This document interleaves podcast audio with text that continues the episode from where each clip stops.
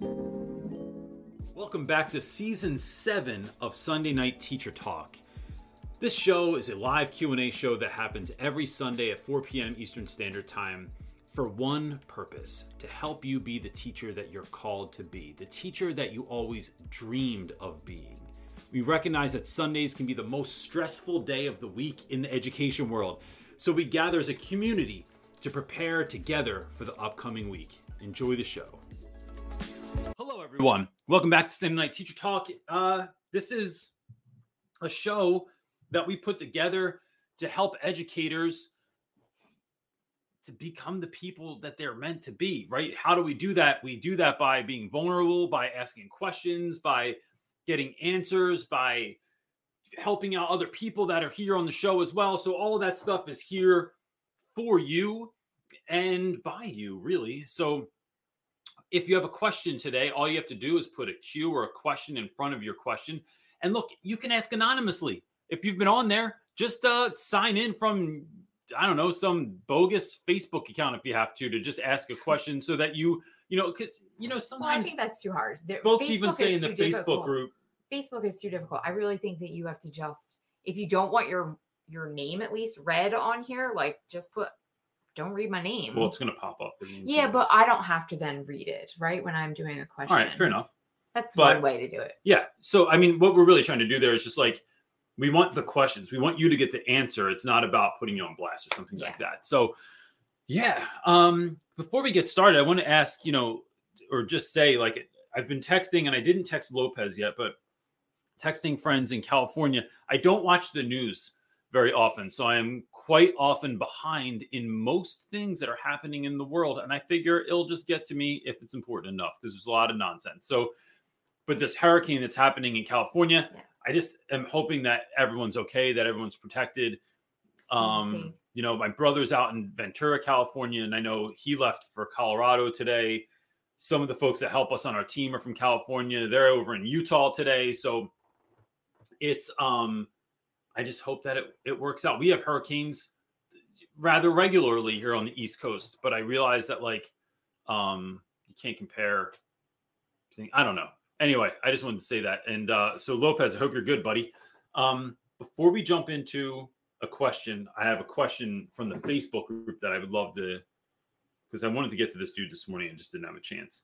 Um did I close, it? I totally did. So if you are not a part of, can you throw that up there? If you're not a part of our Facebook group, um, we run a Facebook group called Real Rap with Reynolds Teacher Talk, and what what we're trying to do here is make the best teacher community on on the internet, and so on Facebook at least. And so, how do we do that? Is cool. by we block folks from. There are no businesses in there.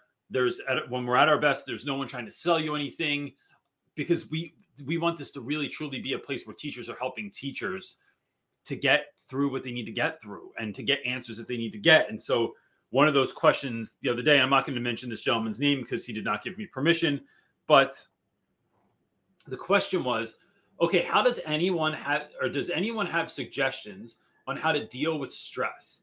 I've seen posts on other boards with lots of answers like alcohol. Uh, it's funny and like and I like the teacher's gallow humor, but as much as the next guy, I am really neat. I really only all right, already had one stroke. I'm getting used to these new glasses. I apologize. Uh, I had one stroke, and eating decent, decently and exercising isn't enough for me. So I think that's such a great question, and there were really wonderful answers in there, which is no surprise. But the the answers were mostly around this idea of self care with regards to here's things that you can do on defense to help you from like not just rest but replenish from the day. And i think that those that is a great answer. So i'm not even saying like my answer is better than that. I just wanted to take it from a little bit of a different angle because i didn't see anyone hitting this angle. I think that you know a lot of those things are important um, and even some folks were saying some things with regards to how to get ready for your day and make sure that you are absolutely at your best. I think there's another component here that is not talked about enough in education, and that is when we're struggling, when we are finding school to be very difficult or we're having a hard time dealing with students and all that kind of thing um, you can shoot the other camera if you want but the is there is this tendency to take ourselves out of the equation with some regard. What do I mean by that? I mean, sometimes the answer to the problem is not the school growing, it's not the students growing, it's not the parents getting calmer, it's not the problems going away. It's how do you become the person that can handle those issues? Now, the last thing I want to do is sound like I'm putting more on a teacher's plate of what to do. However, um, because it's I don't I don't want to do that, but really, if we if we take if we think about wanting students to change, there's there's no way to make that happen. There's no way, like, and you all know this. Like, if you've taught for a minute, sometimes you have students that it's just so it's seemingly impossible. There's there's too much going on in a child's life that you more than you can confront in your 48 or 90 minute period a day or a couple times a week if you have block scheduling that changing a kid's circumstances healing their hurt um, it's just not it's not going to happen right? Similarly with schools. I can't make leadership better. I can't make my school better all the time i can there are things i can try to do to try and work with my school, help my school grow, make it a better place for everyone. But I think the easiest answer sometimes is who do I need to become to fix this issue, to handle this problem, to be less stressed? How do I need to grow? What do I need to do? And so I just think that that might be something to think about, to to meditate on, to write, to journal write about, to pray about, to see is there something that in fact you can do to make this scenario better for for you.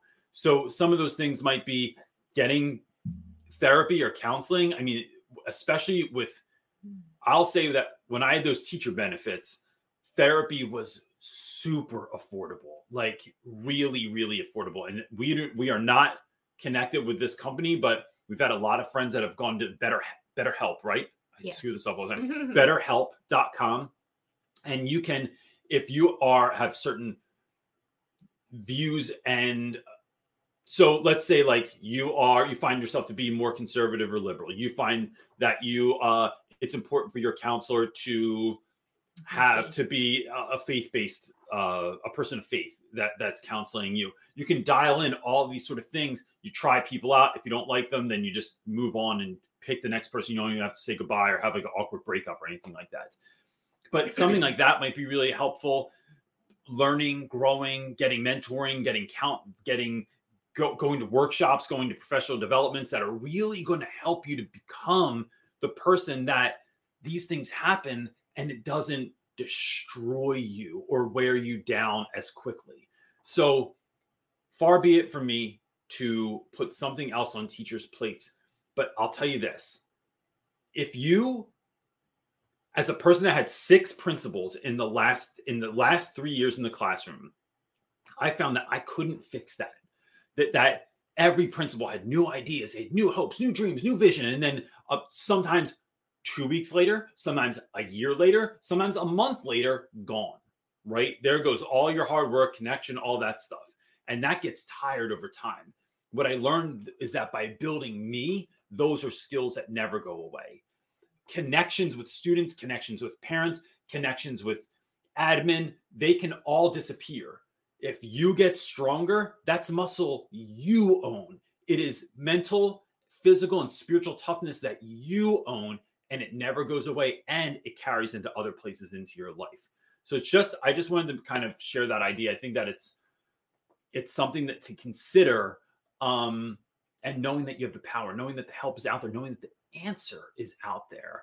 Uh, it's just important to kind of keep in mind. So that's my opening one. What do you got there? I think it's great. I actually want to say something about that. I would love to hear you. Because in the comments, uh, someone is saying that this is such a great question for them because they feel like a lot of the little things that give me the most stress are the things that trigger childhood trauma that I'm still trying to heal from. And I think that that's so important. And even like what you said is so important just because often I think teachers, it, at least from what I get to see through comments and our Facebook group and and things of that nature that I get to be privileged to, it, it's a lot of like teaching is just too hard or the kids are bad or it's it's a lot of other things. But one of the things that i've learned just through even doing our own business is man it's it's less about the external things and more about the internal and the internal growth and how I'm handling all the stresses or things that are that I have to just deal with and navigate or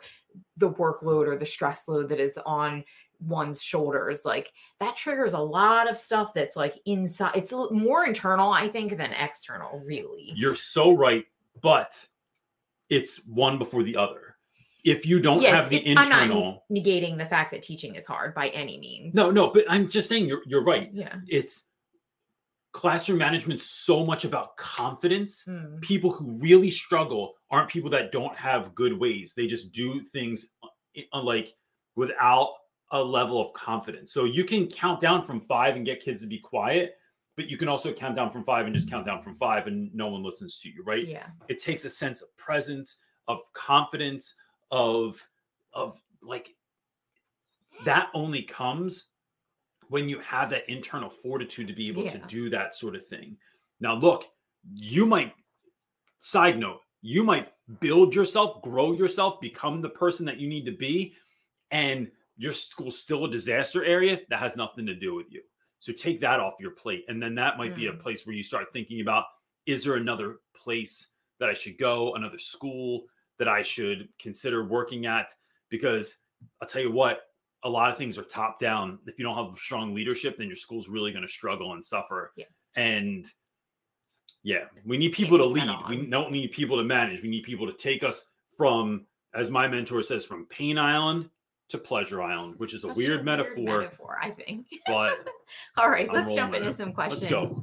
Uh, Mallory is up first, asking: Seriously considering leaving the profession for something else, mm-hmm. what skills do you think teachers can put on their resumes that can be transferable to other careers? So the the interest. Let me let me mention. Not that I'm. This is not like a. a like I don't want to justify a move out of education or not justify it. That's up to you and i have zero say in that. But for anyone that is like considering leaving um i just i think that that is like teachers can feel so shamed shamed for doing it. i know i did. Like when i was leaving there was a part of me that was like will anyone still want to listen to what we're saying? Do i still have validity in, in what i'm doing? Um can i what about the, like I don't like giving up. Like the first thing I say in my book about teaching is I have a hard I forget exactly what it says because I haven't read my book since I put it out because that would be because I read it a thousand times already. But um I don't like giving up on stuff. And I had to shift that language in my head that wasn't giving up, right? I'm I'm I am what I had to come to was this realization that that like there, I was moving on to the next season of my life and to the next thing that I was being called for. So Mallory, I think with regards to what you're saying, although it's not tied to that, I just wanted to kind of mention that because I feel like a lot of folks might think about that if they're thinking about leaving. Um, I have found in the last several years, especially since like the pandemic, there have been so many teachers I've known that have just made these switches into all kinds of corporations that they have teaching skills and now that that businesses have things online they have the know how of how to actually educate someone.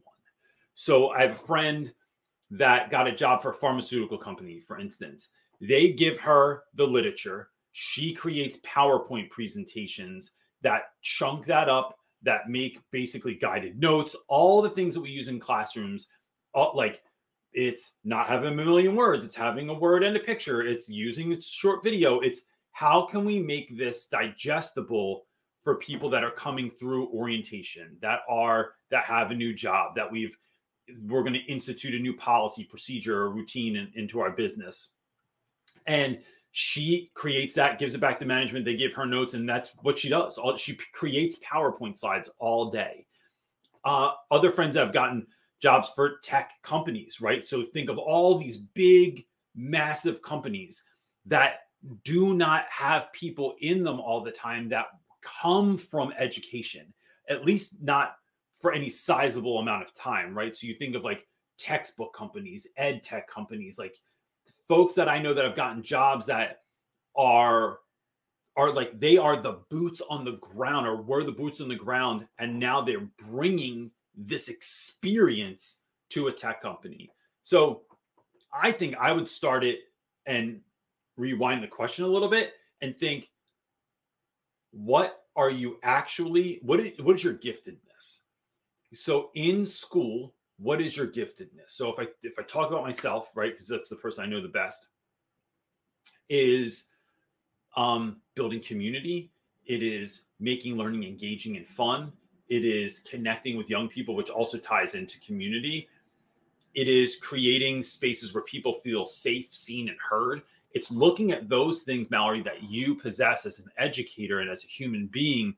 That what are those things that would transfer over, and what would you like to do? Like start start there, like thinking about what you would like to do. I would write all this out, and you know another thing I would do is there's a um there's a really great assessment called the flight. Is it called the flight assessment? It's a personality test. I think it's called the flight exam, flight assessment, something like that, that is doing something like that is going to let give you. I, I did it two years ago, and man, it shifted how I even walk the earth. It gave me such insight on who I am as a person and helped me connect all these dots to see like when I was really thinking about like could I go full-time entrepreneur and do the work that I'm doing now that was one of the things that really solidified that for me. So it's doing some of that sitting back and wondering who I am, who, who what do I bring, and then having a truer sense of what you are. Then when you start looking through job opportunities, you are seeing is this a good fit for me? Like, am I a good entrepreneur? Am I a better entrepreneur? Am I a good assistant? Would I be better at HR? Like, what are the things that you could do? Because I don't, I don't think it's just like it's not the immediately noticeable skills. It's not like how does grading and seating charts and things of that nature transfer into a job? They don't. It's all the other stuff that it's like I can learn to do anything in a job, but not everyone knows how to be how to be caring, how to be patient, how to make things, how to take all this information and make it make it understood by people. It's all those skills that you're really gonna gonna bring to the table. I love that assessment. Why does this keep? We are so blurry. Oh, there it is. Even with your new glasses, you're supposed to see better. dun, dun. Uh, okay, moving on. Carl's up next asking, What or who made you decide to do all the weirdness? And did you get any kickbacks from the higher ups? If so, how did you approach this? Carl, the other day, um, I, oh gosh, I was going to talk about Fred. He's sitting right there. But I was going to talk about what we did with him, but I'm trying to think of a different example because I don't want to tell that story yet.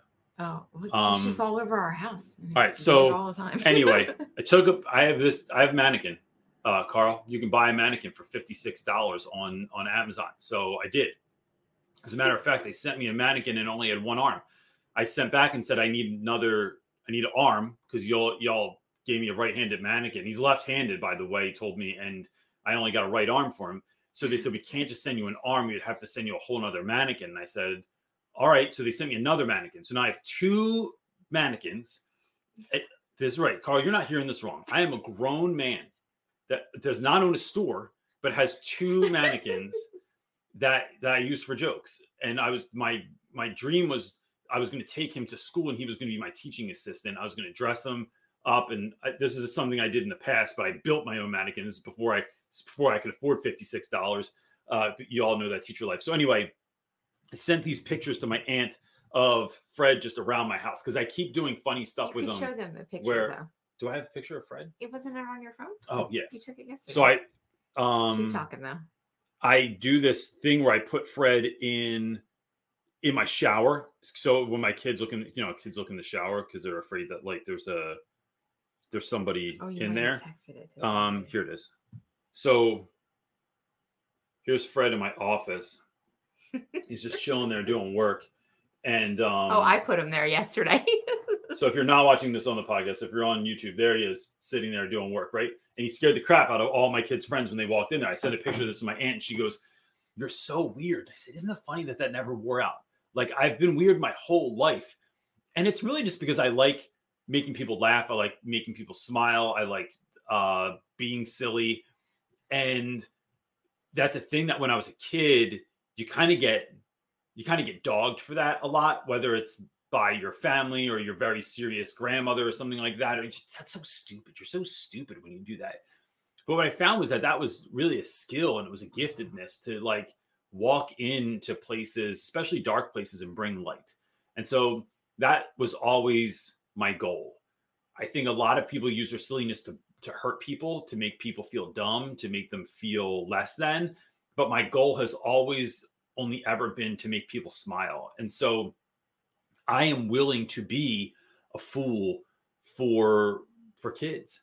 And so and I've just I've done it forever. Even when I worked at Home Depot, I would keep bubbles in my pocket and weird stuff to just like make kids laugh because it was something I felt like I could do. Um, and so it is something that I think has always been off-putting to the folks at schools that I worked at, but like anyone else that's kind of weird at school, right? Like you get to a place where they just do weird stuff. Like I worked with a woman one time. That, do you remember telling you about this? There was a woman. I she was sitting in Teresa's room one time, and she just took a pair of scissors. She had really long hair. She pulled it all together, pulled it to the front, Stop. and just cut it off, and cut off like this much hair, and then just threw it in the trash can, and then kept doing work. Didn't say anything about it. Didn't mention that she got a haircut. Nothing. And it was just like. But I then saw her do any number of things that were truly bizarre after that and I never heard that. Story. It was just some of them are not even appropriate for the internet, but like they, it was just like that level of weird. You find people that dress really fun or crazy or um, that are mean all the time to the kids. Whatever your thing is, it just becomes they just become known as that person, right? So you it you know so my i think my point of the matter is like you do the thing you're going to do and faster than you know it, everyone's just going to get used to it. And if you're bringing light and love to your job and to the, the spaces that you work in, then if someone's going to complain about that, like, bro, I got other things going on. Like, I don't like, like, don't even sweat it because it's like, what are they complaining about? Like, what do you want me to come in as a curmudgeon? That's all right. But if I put googly eyes on the time clock every day, like, I guess you could get mad about that, which is also a really funny thing and time clocks are dumb. I'll tell you that too. Uh, I think it's story. you are just good at. For you, it's like you're just. It's unique to you, right? Like that's your extraordinary thing. Like, or what do you say all the time? Bring your ordinary. Your ordinary is someone else extraordinary. Right. So it's like not everybody has to be weird, but it's just like everybody's got something that makes them. Like, Everyone has some level of giftedness. Whether you're a good listener, you're a good friend, you're good at decorating, you're good at um whatever it is like it is but i think it's the weirdness that gets highlighted a lot and um it's not easy to do that because you do get a lot of i'll say you i remember i yeah. know you get a lot of pushback but and a good example of that is because we bring that just into our family and i'm not weird like that like that is that's unique to him that is not me um but we were down the shore for Brody's birthday and we rode this little tiny train that just goes around. It's it like a little children. kid's ride, right? But Brody loved trains when he was little, and so we just still did it. We do it all the time. It's just a weird, funny. He loves nostalgia. Anyway, but while we were on the train, what did we do for? Oh, so we're going story? through this train. It goes all the way through the amusement park on the Ocean City, New Jersey boardwalk, and every time it goes through like a crosswalk, they ring the bell. People have to stop and so that they don't get run over by the train. and every time that that happened, we would just go one, two, three, choo choo. The whole family, my son's friends, did not know what to do with us at first. They were appalled. Well, his best friend went along with it, yes. but then there was two teenage girls with us, and but they then, were like, which just made me do it even more mortified. But we loved it, and it made everybody. I was watching them, and yeah, everybody, everybody laughed. laughed. That was there because it was so absurd, and it's find what your giftedness is and you are doing the world a disservice if you're not doing it out loud being happy, and Patch Adams used to say, being happy in public is one of the most revolutionary things a person can do. Yeah. Yeah, we really live that out loud. Amen. okay. It. John Fox is up next asking if you Fox. taught elementary school instead of high school, how would your first day of school look different from what it is now? How to balance getting buy-in versus building structure slash routines. So I think my first day, John, would be slightly different in that um, I would still tell kids how excited I am. I'd still tell them we're going to have the greatest year ever. I'd still have tell them I'm so excited that they are there, um, and that like try really communicate that to kids that I care about who you are. I want you to be here. If I was teaching really like much lower grades where I'd have the same kids all day, I would be in communication with them and their parents way before school started, right? Like so at least a week or two out, um, I would make content. I think I would email of like, all right, did you do you're, you know, so excited you're coming back to school. My name's Mr. Reynolds. I'm going to be your teacher this year. We're going to have the greatest year ever. I hope you're so ready to have the greatest year ever. And then sending little videos home to get kids to know who I am. Because listen, we talked about before that we gravitate towards the things we're the most familiar with. So getting kids familiar with knowing me with knowing who I am, how I roll, how excited I am to see them, and then um, sending videos home so it's not such a mystery. So the first day that they show up, they're even excited to see me, not just like scared or or oh my gosh, what's the teacher going to be like? No, it's like, dude, I got to meet this dude in real life. This guy seems insane. So that's that's part of it. I think the thing I would shift is there would have to be language around policies and procedures, right? The reason I don't do a lot of policies and procedures is because I have ninth graders, right? And I realize this that they're 14 years old. They know how to raise their hand, what to do if they have to go to the bathroom. And so, I mean, they don't really know exactly how I roll, but they, there's a semblance of that. I don't want, no one's going to pee their pants, right? Because I didn't say where the bathroom was or how to go or something like that. Um, so there would be some language around that.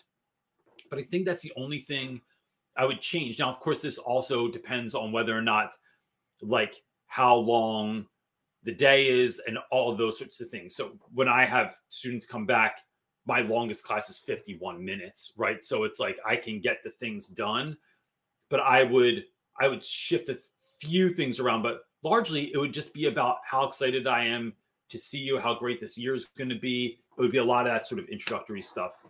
And yeah, but because I and I think you'd even get a better reaction from really young kids that haven't been jaded yet by the school system. And even those that have been a little bit jaded, like, you know, the, if you have a fourth grader that's not on level for reading or their math str- struggles or they have processing speed, like their processing speed isn't where everyone else is, it is letting kids know that I'm so glad you're here for who you are right now, not for where you are supposed to be or even want to be. We're going to meet you where you are and help you get to where you're going to need to be and know that I'm going to do I'm going to do everything I can to help you do that. I think that's like that's what is going to make a kid like hold their mind melt and they're going to can't wait to come into school again tomorrow and go home and tell their parents that they had the greatest first day of school ever. Yeah, I think little ones aren't afraid of like there's not that cool factor like high school is. Yes. Um, yeah. someone mentioned that in the comments too. Uh, okay, Summer Hayward is up next asking, um, what are your go-to? Oh, before I do that, she said in the comments here that she did the Life Odyssey and had a ton of success with it. Oh yeah, she learned a ton about her students, which yeah, that's awesome. That's what I'm talking about. Um, so she's asking though, what are your go-to me- meal prep ideas? Uh, I'm putting together a list to make my mental load lighter. I prep on Sundays for an easier week. I'm lazy, summer, so I eat the same thing every single day. I so when I'm at my best, it is I I intermittent fast. So I am going 14 hours between the hours that I've eaten, um, which helps you a lot because then you're skipping breakfast. I then um I do have coffee though. So I'm not like truly, truly intermittent fasting, like hardcore, because I do have coffee because I just I it's not even that I need it. it's I want I want that boost of I don't know I just did that I just did boost of energy in the morning. So a cup and a half of coffee has me, whew, man, I'm feeling great, and so I can I can kick it at school harder.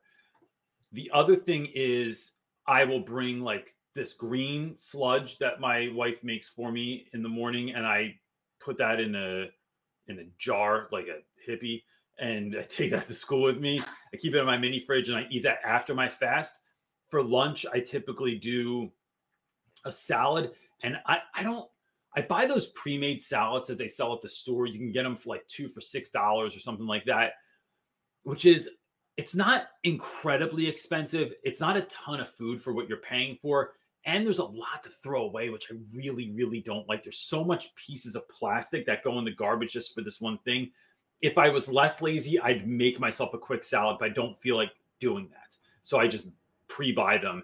And then I eat uh RX bars, the RX protein bars. They're the um dark chocolate and sea salt ones is a protein bar that's what I eat every single day. I eat green sludge, a cup of coffee, a pre-made salad, usually the chicken Caesar one because that's the one that they always have, and a protein bar, and then that's it. And then I eat whatever we have for dinner that night. This really is not a fair question for CJ because he does not cook at all. So, no.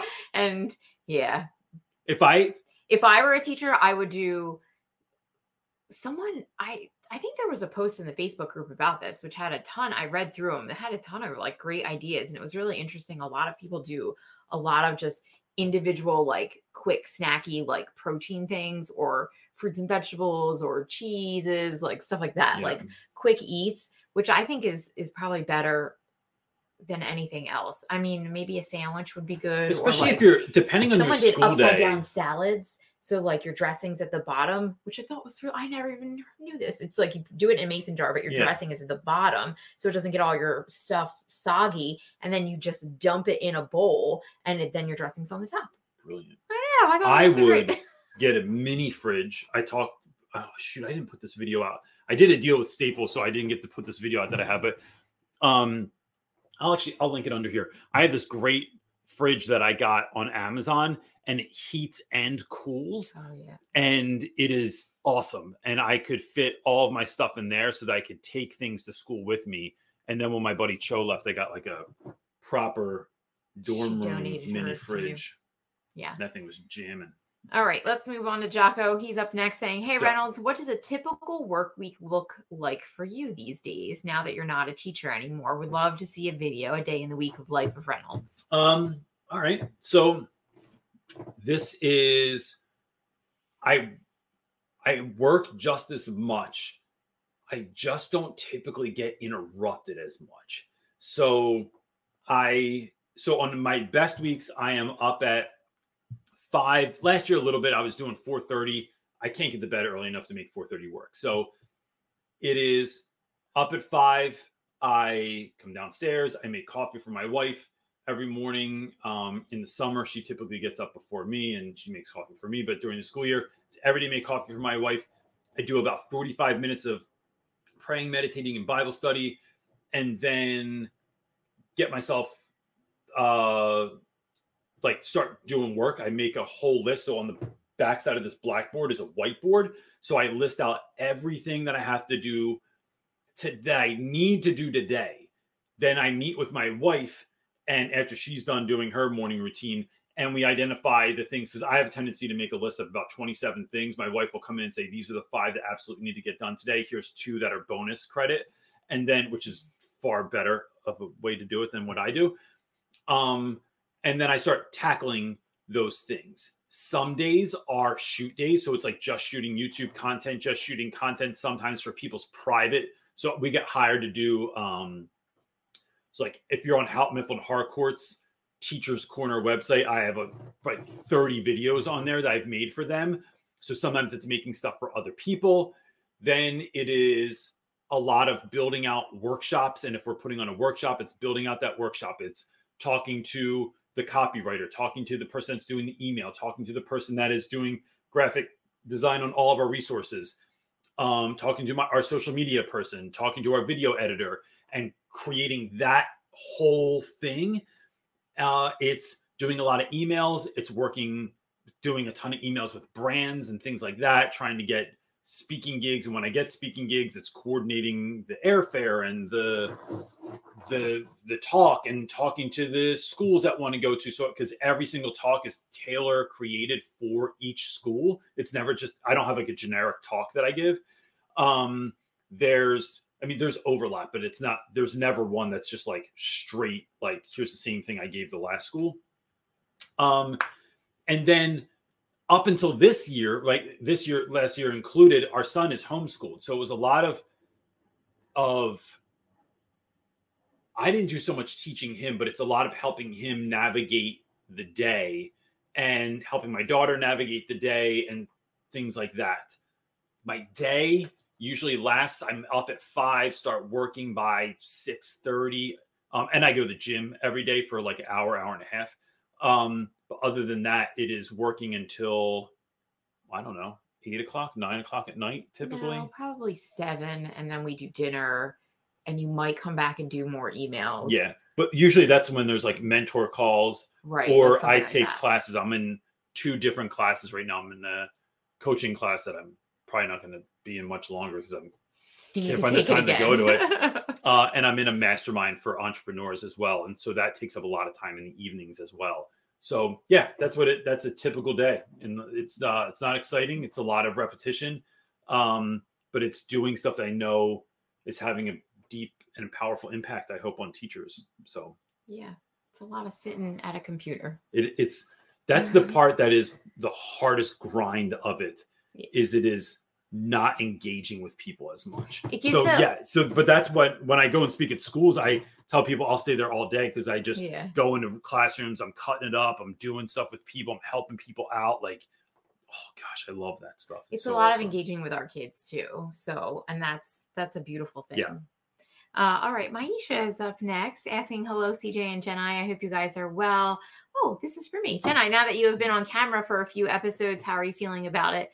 Uh, by the way, you'll see more of me here on Sundays again. Yay! We're Wait, so why? What's going on with Office Depot? I, I hope you're still there. You just had a schedule shift. Uh, I'm not sure. So, what's it like, wife, being on camera? Um, gosh, tell us. It's okay. I've gotten a little bit used to seeing myself. It's just weird to see myself, and it's weird to like talk to a camera. But you do get used to like just looking at the camera and not it feeling so awkward. Um, which for I mean, I if y'all aren't doing this, like you're literally looking at a dot. Like I just look at a dot yeah. and talk to no, you, and it's it's, it's Logi Logi camera. It says Logi. Like you know, it's like just a camera. There's yes, no there's no even though we're interacting with lots of people, it's just weird to me. Yeah. Um, but I've gotten used to that. That doesn't feel so awkward anymore. Um, I think the most nervous part for me, the most nerve wracking part is feeling like it, other people's opinions honestly right? It's like an imposter syndrome of like do i have the mm-hmm. ability to sit here? Do i have the ability to answer some of these questions? And i mean i don't answer them you answer them but to even chime in or to even know that my voice is valuable like those are the parts that like mess with my head. Um but that's a that's a personal me thing right? Of like when we talked about in the beginning of like being able to rise above or shoulder the things that come with whatever responsibility that you're required to show up and do so yeah, I guess it's better. I, to that end, I just want to validate you in that oh. that like you, of course, have something to say for you know 18 years now you've been hearing me even longer than that talk about education talking about things that have happened in my classroom you've you know the kids That's kids come that, over to i know that like, but it's a part that the people on the other side of this camera don't know yeah. like not everybody goes home and talks to their spouse about their day. Like I would hear everything. I'd go, "How was your day?" And I'd be in the kitchen like making food, and CJ would run down like. It was not a rhetorical question. no, like he like, really. Oh. No, but I didn't want it to be. I really no. wanted to know about your day. Yeah. Like that's just the relationship that we have built together. Um, so I've learned along with CJ, like as he experiences and stuff in the classroom. And then we have kids, right? Like, so I've learned a lot on that end. I've learned a lot just through like special education, through our own yeah. and navigating a school system and and the special ed system, like all of those sort of things. So I appreciate you saying that. Um, yeah. I like that you're on here. Thanks. Me it too. looks it looks way less weird. I'm sure it's having them. I never even wanted to be a voice on here. I like that our outfits match all the time too. Oh, I'm just yeah. telling you that. We look great. We're like Will and. Does that mean we're Smith. getting old? I feel like that's like a like a my grandparents always matched. No, it's great. I love matching. Okay. I want our whole family to match all the time. Oh my gosh, we did this Easter. We all coordinated. It was so. It was great. all right, Silvio is up Hit next, it. asking, "How do you keep the energy up in class during testing?" We started school on Thursday last week, and I got a great vibe with the kids.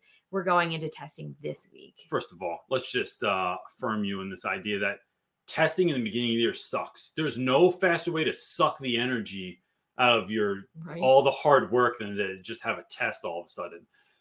I think it's sometimes it's acknowledging that look, um, we need to just get through this, right? And I I used to tell kids that I understand that the test sucked, but that I felt that that doesn't really help. Like I don't want I don't want to like co commiserate on something with you. Like I just want to um like I just want to instead acknowledge, listen, we have testing this week. It's not a big deal, right? The idea behind this, my idea behind the testing, what I used it for anyway, was I need to see who you are and how you learn and where your ability is so we can take you from where you are to where you need to be. I need this information. So you have to do the best that you can because otherwise I'm going to think you're all the way down here or I'm going to think you're, you know, I need it. I need the truest sense of where you are because I want to teach you, not just what you're supposed to be at. Then it is trying to infuse fun. So this can get you and be careful with the information I'm about to give you because it can get you in trouble. But um, I would do stuff like I would do little games. I would uh, do like do silly stuff intermittently to make it better. So, for instance, I find that minute to win it games are a huge hit in schools. So you just go on YouTube, search minute to win it. You're going to find a whole bunch of games, and it's stuff that you can. Most of them you can do with either stuff that's already in your classroom or stuff that is like just around the school. I got this from I used to do, and I forget who I got this from, but I, I took this idea from the internet. And this is um I have a whole video on this. It's like five things to do if your class runs short or something, and none of them are educational. So it is taking expo markers. Someone stands at the back of the classroom and you can't really see it on here but like any the ledge that's in the front of your whiteboard that metal edge stand in the back oh. and you toss an expo marker Weird. let's let's switch it to this one can you see it now so you gotta take the question oh. so you toss the expo marker and see who can get it to land on the ledge right it's simple and it's completely dumb you give kids four expo markers that each person gets four chances and it is they freaking love it. So if you have if it's the break in between and the kids are everyone's seated, the only person that's up is the person with the marker and a kid that collects the markers in the front of the classroom and brings them to the next person. You tell them you have to be quiet. If you're not quiet, then we have to stop doing it because I can't let everyone know that we're having fun, right? We're having secret fun right now. so you do this game and it's just during like the bathroom break time of the test or the snack break time of the test or something like that. And then each time somebody else gets a turn. And I'm telling you, you'll have like 15 kids don't land a marker. That 16th kid lands a marker. You would have thought we just landed on the moon. It's so exciting. Kids love it so much. So it's just simple little things like that. It's writing notes to kids. Keep them quiet when someone lands. Doesn't everyone like? I tell you have to like, like we practice cheering. Cheer? Yeah, practice oh, crying. Oh, okay. uh, it's like, what would this look like if we were going to cheer and you could make no noise? and then we do it. It was doing stuff like that, um, doing minute to win it games, um, putting stickers on kids as they're doing their work. So, like if someone's doing a really great job, putting a full sticker. If someone's doing a half kind of almost good job, give them cutting that sticker in half. I give them half of the sticker when they start doing a good job. I give them their other half of the sticker when they I'm making little post-it notes, keep your head up. Uh, you're doing a great job. Um, wake up or I'm telling your mom. Like, and I just put post-it notes on their desks, and that's fun too. So it's just trying to find playful ways to kind of keep kids engaged, keep kids entertained to some degree so that they can keep pushing through. But those little games, what it's going to do is give kids like a dose of energy too to then go back into the next part with also. Because the other thing that's going to happen is kids are either gonna they become problematic in those in between times, or they like want to go on their phone, or they get out of their seat, or they start throwing things at one another, or they um, or it just becomes or they go to sleep and then trying to wake a kid up to go do the close reading section coloring of the test. It's like still like coloring sheets are hit. Like our, our girl would love Play-Doh. Anything yeah. that's quiet to herself would yeah. work, but other ones that are our ADD boy, like no, that would not work for him. He yeah. would need the, the expo marker thing. Yeah. Mm-hmm, so sure. that's it. Okay, Steph Shook is up next, asking, "How can you balance two co-teachers? I have two. Uh, any advice uh, to inclusion this year?" That's tough. Uh, you know, Steph, I find the best thing that I've ever done with inclusion teachers is having them play a role. So when I've had like any co-teaching thing, and sometimes this has worked and sometimes it hasn't, by the way. Like sometimes I've had co-teachers that were some of the worst people I've ever known in my life and should never be allowed to step foot in a school. Like I had a guy that uh would sleep in the back of the room and then he woke up one time, saw a kid was laughing at me, kicked him, and it was like, all right, you shouldn't work with kids. So that guy got fired. It wasn't my fault. I just went to the office. So um it was it's really like giving folks a job. So and this helps your class run smoother too. So like one of my favorite co-teachers I ever had, uh Miss C, who was with me, I don't know, last several years I was at West Philly. Um I would come in the class. I kick class off immediately. While I'm kicking class off, she's taking attendance and and collecting homework or handing stuff out or doing whatever she's doing. As soon as I'm done my pre-class, I transition into uh, now I'm collecting papers or doing whatever I'm doing. Miss C then jumps right into vocab, right? So she's jumping right into the vocab review. She's running the vocab review with super high energy, getting all the kids and like on point. I'm going around and helping kids kind of get ready, helping them to stay focused, things like that. Then, as soon as that's done, I jump into the main part of the lesson and see it's like it's what made me think of the only thing I can kind of think of in this is whenever you've had hip hop groups that had more than one MC, so like the Beastie Boys, Run DMC, De La Soul, the best, and even Run DMC would say that. Uh, fun fact would say that the Beastie Boys were the best that ever lived at doing this, at having three MCs and so effortlessly backing one another up, switching from the front, switching to the back, having like this synergy about them where the class never stopped moving. We got into this place where like it was this and then this, then this, then this, then all of a sudden Reynolds is over here, then Miss C's back here, then Miss C's prepping something while Reynolds is teaching the lesson. Then as soon as we switch off, all of a sudden C's in the back and she set out all this stuff, and now we have this thing going on you get to this place where you start small, you start with starting the class, and then what's that first transition going to be? Because we all know as teachers that the transitions are where we lose the most time in class, going from one activity to another.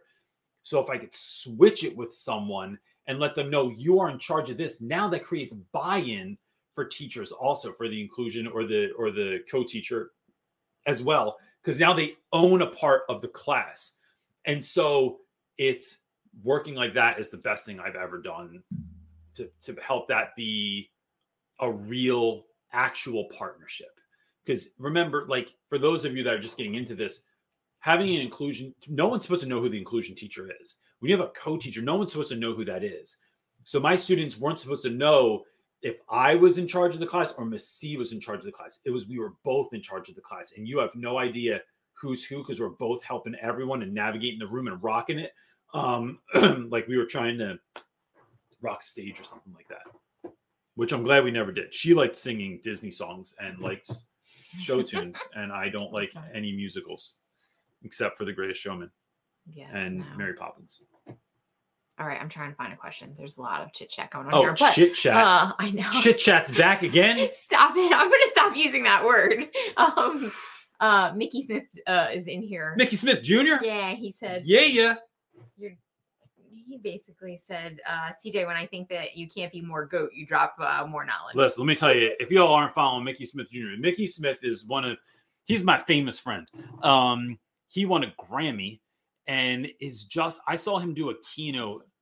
I guess it, it was last year at Teach Better, and he does this great keynote that is equal parts hilarious, deeply moving, and he plays his saxophone during it. But like, he's not just like, I wrote a song about it, want to hear it, here it goes. It's like, um, there's a reference that like four people got, but it would be like, it was just actually, no, I'm gonna do this right now. Do you have it available? I do. No, I didn't think now. Oh my gosh, everything's in We're the way. So cramped in here. I don't know if I can get it. I don't know if I. Well, come out of here. Oh my gosh! Uh, I also want to say, Bree, Bree O'Hearn, you have our sympathy. She said that I, I, I passed the comment because I'm trying to look for a question, but she said that um, a couple of her coworkers, I think, got uh, have COVID, yep. and then she started with a fever and body aches. So, Stop. girl, just when you thought it was over, praying it's it's swift. Yes. Or it's not even that. Let's go with that one. Okay, I have a question. Can you really? You're really struggling. Not doing anything weird over here. Okay, well, this is a long one, so I'll go ahead and read it while you're doing that. Heather on Facebook is asking I managed to get a nasty virus and have already used my emergency sub plan plans. I'm a computer science teacher, so it's, it's hard to leave legit plans.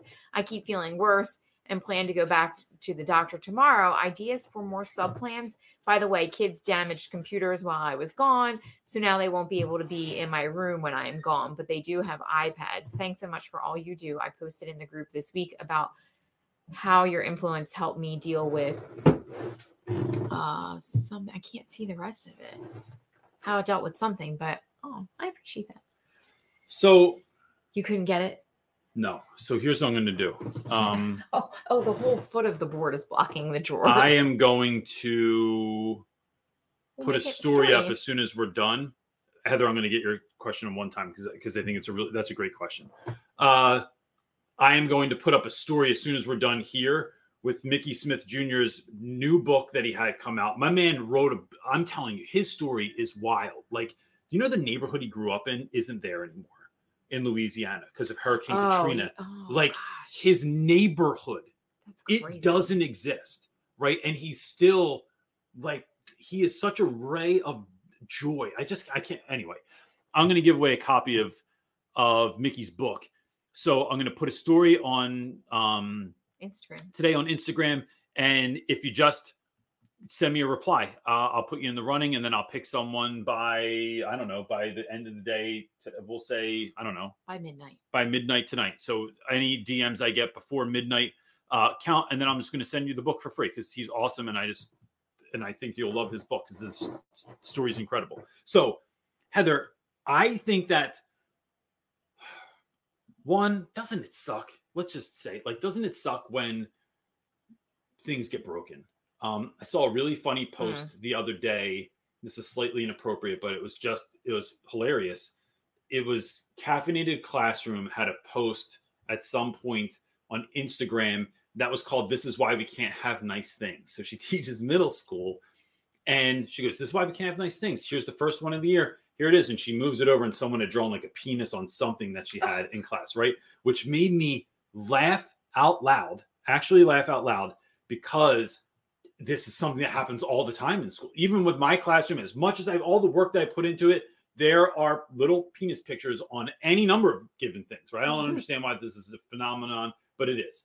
So easy to draw, I guess. It was just, it's like, it's so dumb, but it just made you really laugh. But that kids will just literally destroy things because they can. Um, and especially when subs don't have like a hold on stuff. The the piece that I'm thinking about is that one, when you give work, when you have a sub, make it as easy as possible. And you don't want to have to grade a ton of stuff when you come back either. Right. So sometimes multi day assignments work well. Sometimes uh, having things like having things that you know kids have to do or have to read the whole thing. So like uh, like an Edpuzzle works well. It's like watching a video and then it has questions that pop up. Kids can go back if they need to process longer, things like that to do in class. But if you don't have computers, it's going to like using Scholastic, right? And I have done deals with them in the past. It's not why I'm, I, it's not why I share anything. It's not because I did a deal with somebody, but Scholastic has great content. You can get it on their website and they will give you like a free like it's a reading selection with questions and an activity at the end. Same thing with if you go to the New York Times, but in Google, Google New York Times lesson plans and you'll get tons of stuff. Sometimes it's a video, sometimes it's a reading activity, sometimes it's questions, sometimes it's all of those things roped in together. And it just gives you a slightly diverse, if not diverse, lesson plan. Um, because I'm assuming that, like in my school, the subs don't teach anything. We are just giving work to students to complete. So it's giving kids stuff to complete that is not necessarily building it's like so if I'm out and we're in the middle of reading a novel, I don't let them read the novel when I'm not there because I need to help them navigate the novel. I give them independent work that they're going to do that keeps them quiet, that keeps them on task, that still keeps building skills that we've already learned. You're not learning new stuff on your own. I want you to to reinforce things that we've already had. And sometimes it's writing a note or sending a video in or calling and letting kids know, like, hey, look, this is what's going on. I got really sick. I need your help. Can you all just like make sure that my classroom stays intact, that people are getting the work, that they're that they are staying on point, that you're not being headache for the substitute because you're great. And I want everyone to know that you're great. So like I really could use your help. I don't want to come back in and have a headache. And I know that I'm not going to have that with this class, but I just need to make sure that I tell every class to um, really be of service when you're given the opportunity, right? And so you're my you're my favorite, and I tell every class I'm my favorite. And is that a lie? Let's move on. Um, so th- it is letting those kids know that I care, and then I'll be back very very soon. That's what I like telling kids um, when I'm out, and and how I like to do sub work as well. Sorry, there's so many little buttons on here. Uh, okay. Sure are. Uh, Noah is up next asking I just started watching Abbott Elementary. Do you consider yourself a Gregory, a Jamie? Uh, I think that's her name. A Barbara, a Melissa, or a Jacob? I already know how you're going to answer. So, Noah, I don't watch this show because, for the same reason, I would imagine that people in the paper industry don't watch The Office, is what I think, right? Um, I do you really think that's true? School, I want to know. I don't know. True. I don't know if that's true. I love. I don't know anyone that's in the they paper have to. industry. I mean, oops. I but the reason I don't watch one. it really is because I, um, there. My school was such a disaster the last several years that I was there that things that happened on there, like principals acting like that, really happened. Um, like I saw so much nonsense that I couldn't laugh at it. Right. And not that I don't think people should be able to laugh at it. It's so absurd, right? The school system can be so absurd. They made a show about it that is so true that if you're not in that, it can be very, very funny. But when you're in it, it's like, oh gosh, it's just aggravating me and making me think about the things I hate about school. And I don't want to live there. In a similar sense, there were shows like um, folks kept telling me to watch, like, so back in the day, we watched uh what was that show? The Wire. Yeah. Freaking loved it. No. But- then Philly, my the neighborhood I was teaching in Philly got so much more violent.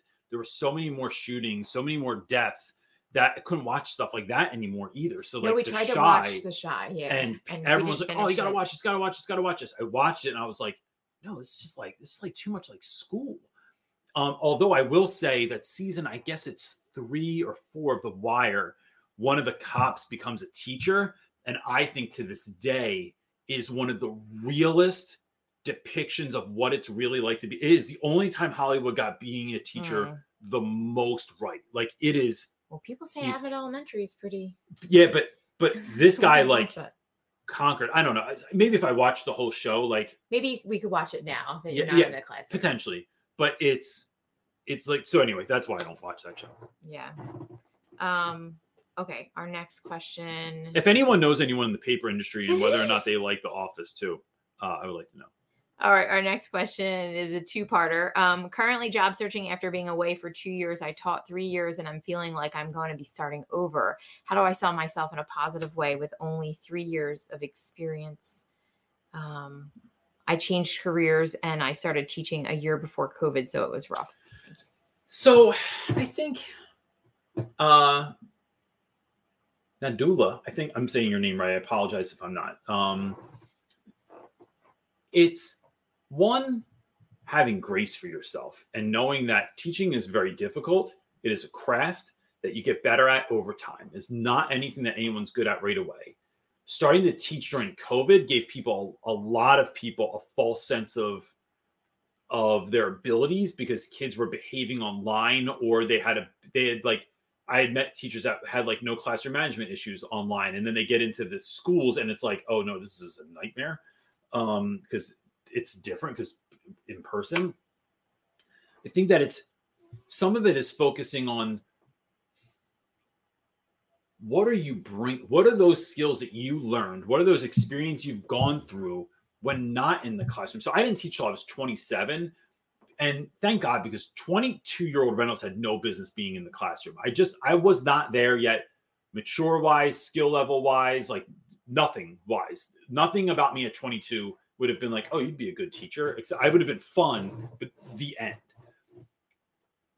It's focusing on what are you bringing to the classroom. It's also focusing on when you are trying to just it's the getting the mindset right is thinking about who are those young people that you're going to be there to help who are those who are what is going to be your point of service in the community and although we're not there for every kid and although i don't believe in things like saving kids or something like that there are kids that i do have gotten a feeling that you're uniquely there to work with to listen to to help to um to just be around, to affirm.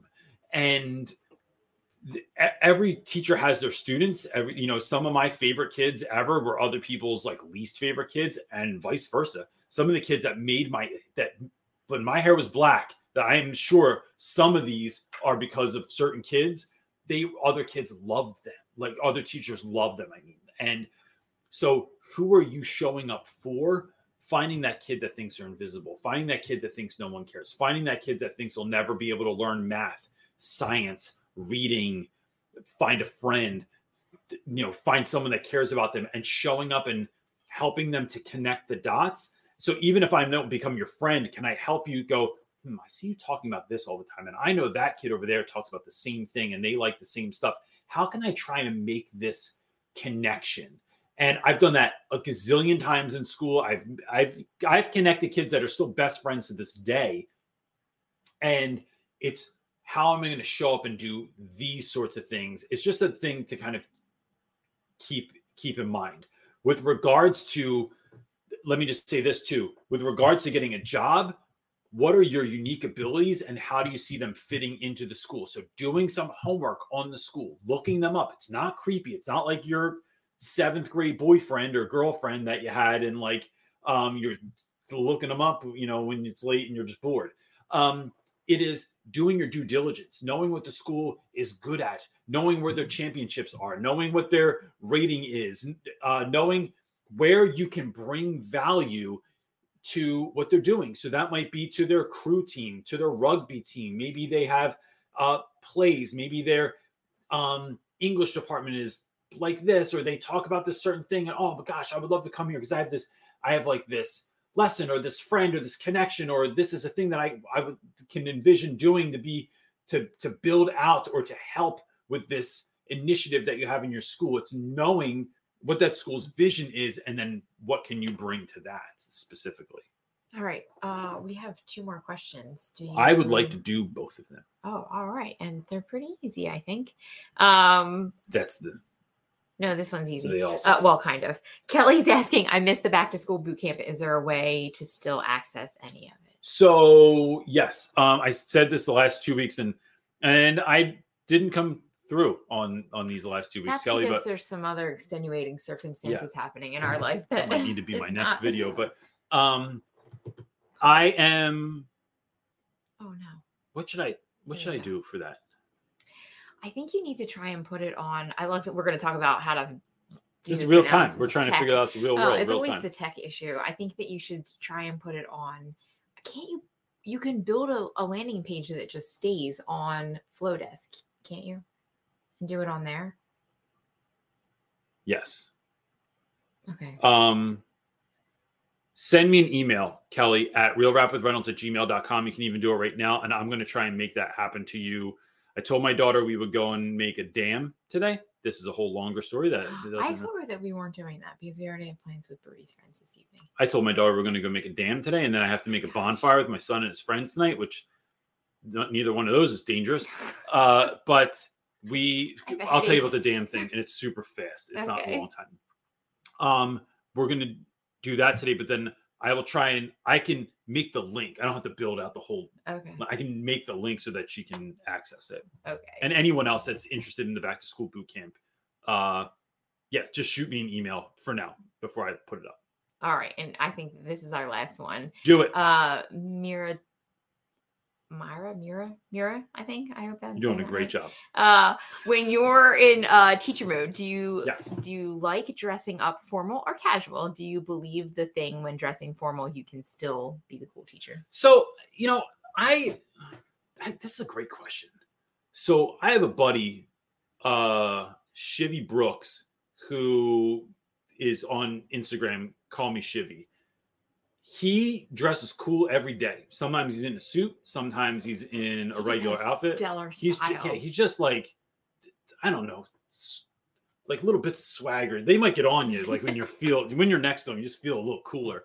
So one of the things I love about his style though is it's thoughtful, right? He's not showing up in sweats or pajama pants, old sneaks he's thoughtful about the outfit. And I'm not calling anyone out or saying anyone should be eh, any certain way. But my man could have a t-shirt on with jeans and sneaks and it still looks fresh. And I love that. But what's your personal so preference? For me, you, I I, I wore a tie and a dress shirt every day because my students had to wear uniforms and I didn't. I wanted to go to school and model what my stu- I wasn't going to wear a school uniform because I just wasn't going to, and and I they don't they fit poor. I think they fit poorly for most kids, and I didn't want to wear a poorly fit outfit. So, but I dressed the part every day because I wanted the students to have that example of this is what it looks like when your ties tied, right? Like let's let's dress the part for the game that we're playing right now, right? Um, if I didn't have to do that, I don't think I'd ever be sneakers and jeans. I couldn't do that, but I mean, I wore sneakers every day, or uh, you know, but I think you would that still was for, do a tie. Like I think I still would, would do a tie, like Mr. Z it. Yeah, like he. I don't know. Maybe that's my inner Mr. Rogers, but like, yeah, it's better example. I just I I like. I have always loved this. I'll I'll say this, Mira. Outfits being like armor that you put on. I heard somebody say that somewhere along along the way. Whatever I have on, like if I'm if I'm wearing pajama pants all day and an old t-shirt or gym clothes, which I do a so lot. True. I go to the gym, I get dressed in the morning, put on gym clothes. I go to the gym, I come home, I think I'm going to get a shower right away. Then I start doing emails. Then it's seven hours later, and I'm still sitting there in dirty gym clothes. It happens often. Um, I feel a certain type of way if I get dressed, I fix my hair, I shave, I brush my teeth, I just feel better. And I don't know what that is or if that's for everyone, but when I feel like I look appropriate or I like what I have on, I just op- I just move differently through the world.